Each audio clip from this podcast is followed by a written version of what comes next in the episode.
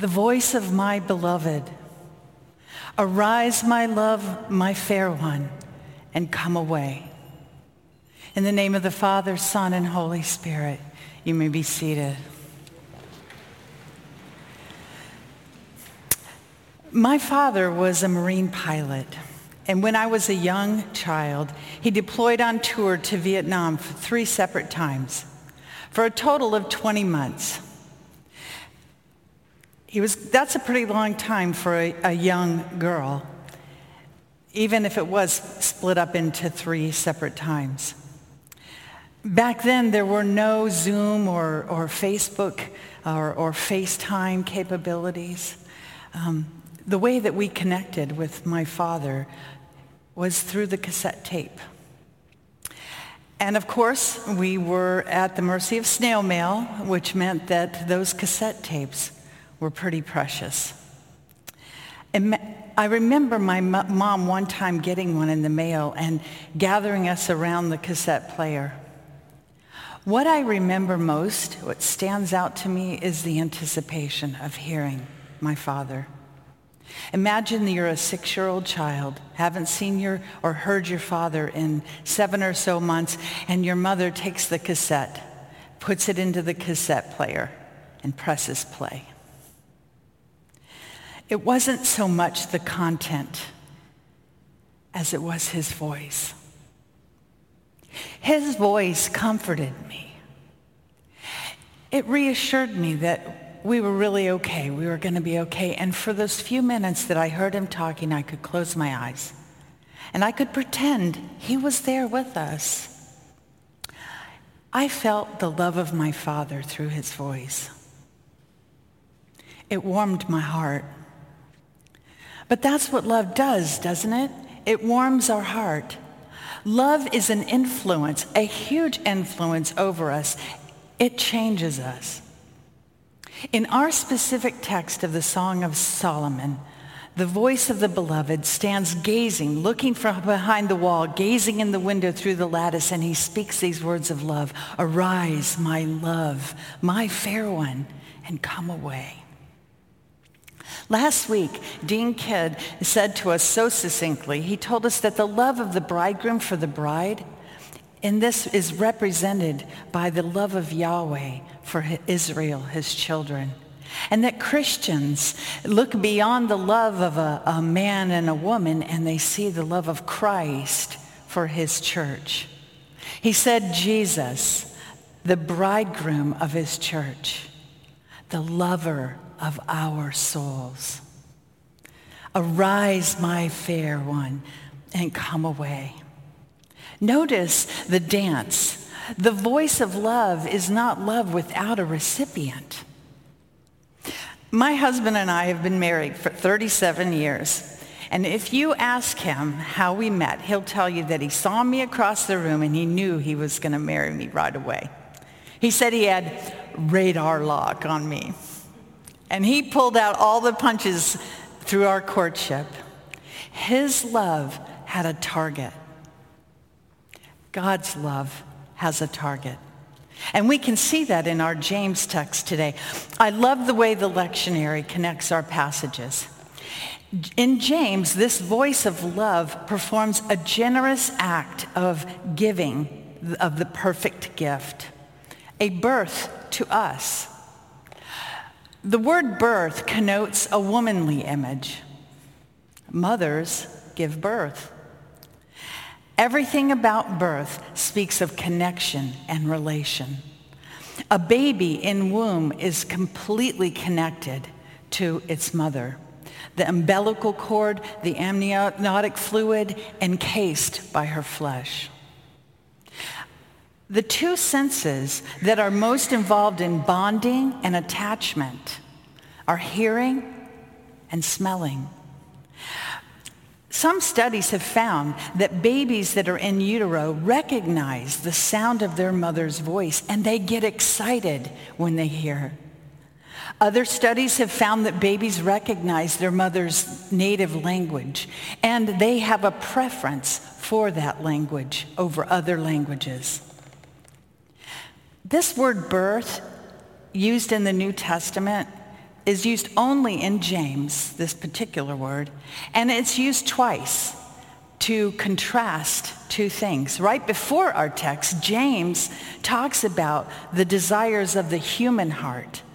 We hear him saying that, that humans are tempted by their own desires and that when those desires are nurtured, they, they conceive and give birth to sin and ultimately death. So that's not a gift from God, right? That's right out of our own hearts. With, on our own, without God, we conceive and give birth to sin and death. Our text contrasts this by saying God gives us a birth by the word of truth, not by the human heart. Every morning in my, in my daily office, I add in, blessed be the Lord God and our, our Father by his great mercy. He's given us a new birth into a living hope through the resurrection of his son, Jesus Christ from the dead. The word of truth, Jesus Christ, is the agent performing this birth for us. This new birth of life, this new creation whom we are, can we imagine this morning the word of truth as a womb, a kind of motherly figure? Now, I know that's not how we normally think of him, but in fact, that is the image portrayed. The mother figure in this is the word of truth. He gave birth to us by the word of truth so that we would become a kind of first fruits. God has a purpose for this new birth in us. For those of us who are parents, when you, ha- gave, when you gave birth and when you raised your children and were with your children, did you not have hopes and dreams that they would become the, the people that God meant for them to be? So God's purpose for us is to be a first fruit. So what does that mean, first fruit?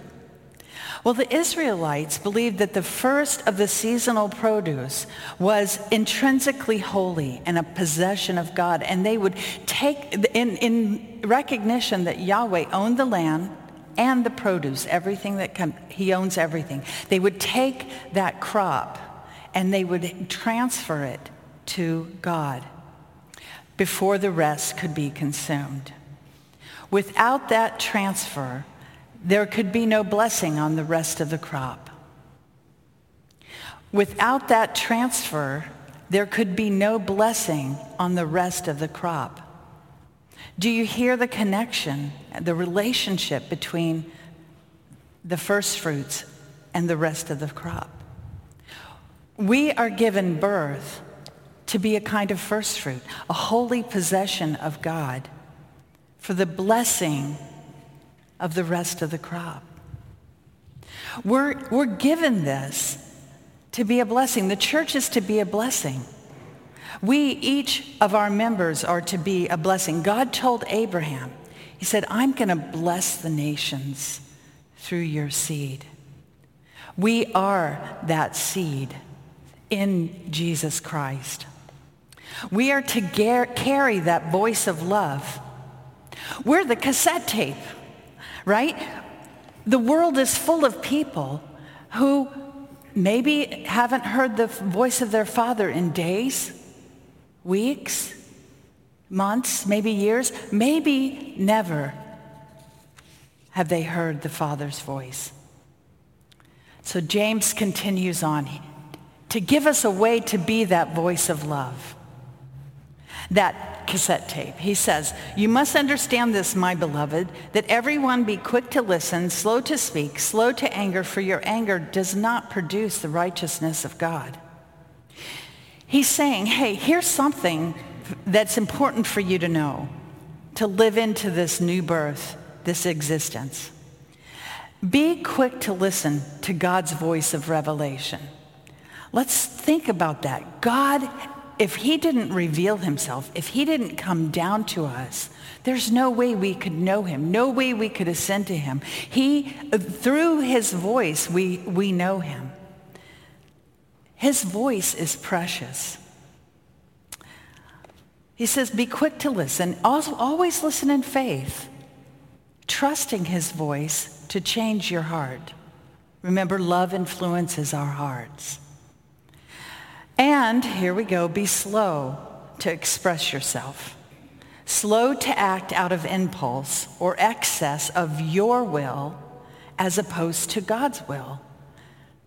Because our insistence on our own way does not produce God's right way. James continues, Therefore, because of all this, rid yourself of all sordidness and rank growth of wickedness, and welcome the meekness that welcome with meekness the implanted word of God that has the power to save your souls. There's a rejection and a welcoming, right? Let's start with the rejection. Rid yourself of all sordidness and rank growth of wickedness. There's something very important about the syntax in that sentence that we have to understand to know what James is saying. The verb rid isn't a present active verb. It's an aorist tense. And it indicates an action of the past, and it always conveys a single direct action. Now let's think about that. Can we change our hearts? Do we actually have the capacity to get rid of the wickedness that is within our human heart? Jesus, in our gospel text today, says that the human heart is the seed of all evil. He says it's what comes out of a person that defiles, right? It's from within the human heart that all evil intentions come. The only way to rid ourselves is to welcome. Welcome with this, welcome that single direct action that happened in the past, the cross. Welcome that implanted word because it alone has the power to rid us of all sordidness and rank growth of wickedness. What separates the believer from sin is not prohibition. It is God's saving power, and he does save. James tells us to be to hospitably receive with meekness, humbleness, can we say softness, receiving the implanted word. Arise, my love, my fair one, and come away. In that, the, the, the voice of the beloved is coming and he's bringing spring and he's saying, come out of the winter. Come out and come into my spring of life. God's word, his inward his inward thought implanted in, the, in our hearts deep within. I think of the scripture that says, I'll put my laws in their mind and I'll write it in their hearts and I will be their God and they will be my people. An implant is planted to take root and God's word has the power to take those roots and go deep into our hearts and, and root out all the sordid wickedness that's within. It's strong enough, it's capable enough to save us, to keep us from death, to preserve us, to bring us safe and sound through difficult circumstances, to preserve our inner being. God's word, his voice of love, influences our hearts. It has the power to change us. But not just for ourselves, right? No, it's meant for us to bless others. His love is, it, it, changes us not just so we can be happy and better people, although that's a byproduct. It is to fulfill his purpose for us to be people who bless others. And I just want to take this time to say kudos to the Cathedral family I've been here a month, and this, this congregation is amazing. Last week, there was a whole group of, of people who came around one of our parishioners who really needed help. And continues to need help. And because they're intertwined in, in their lives together, loving and caring for each other, this parishioner is being taken care of by her church family. And it made my heart warm to be able to watch that and be a part of that. One last story. So when my husband and I, early on in our marriage, we got a house and we needed to, to fill or furnish our, um, our living room. So I went out and I bought two big overstuffed um, La-Z-Boy swivel, rock, and black chairs, two. Only two. I did that on purpose. My heart wasn't big enough for, uh, for other people. I didn't want people to come into my house. I, they, people actually depleted my, my resource. I'm ashamed to say, but it's the truth. I used people for my own productive part of life, for my own career. I'm sorry to say it, but that's what my heart was. Fast forward to today. It's a vastly different terrain, but not because I changed my heart. The change came as I came to the table and listened to the cassette of my father's voice. His love changed me, opened up my heart greater and greater so that I could come out of my own self and love others. I want to end by a, a, a a paragraph from Bernard of Clairvaux's Love of the Bridegroom and Bride. Um, Dean Kidd started it, and I just, there's a few extra sentences I wanted to, to add to it. Rightly then does she give up all other feelings and give herself wholly to love alone.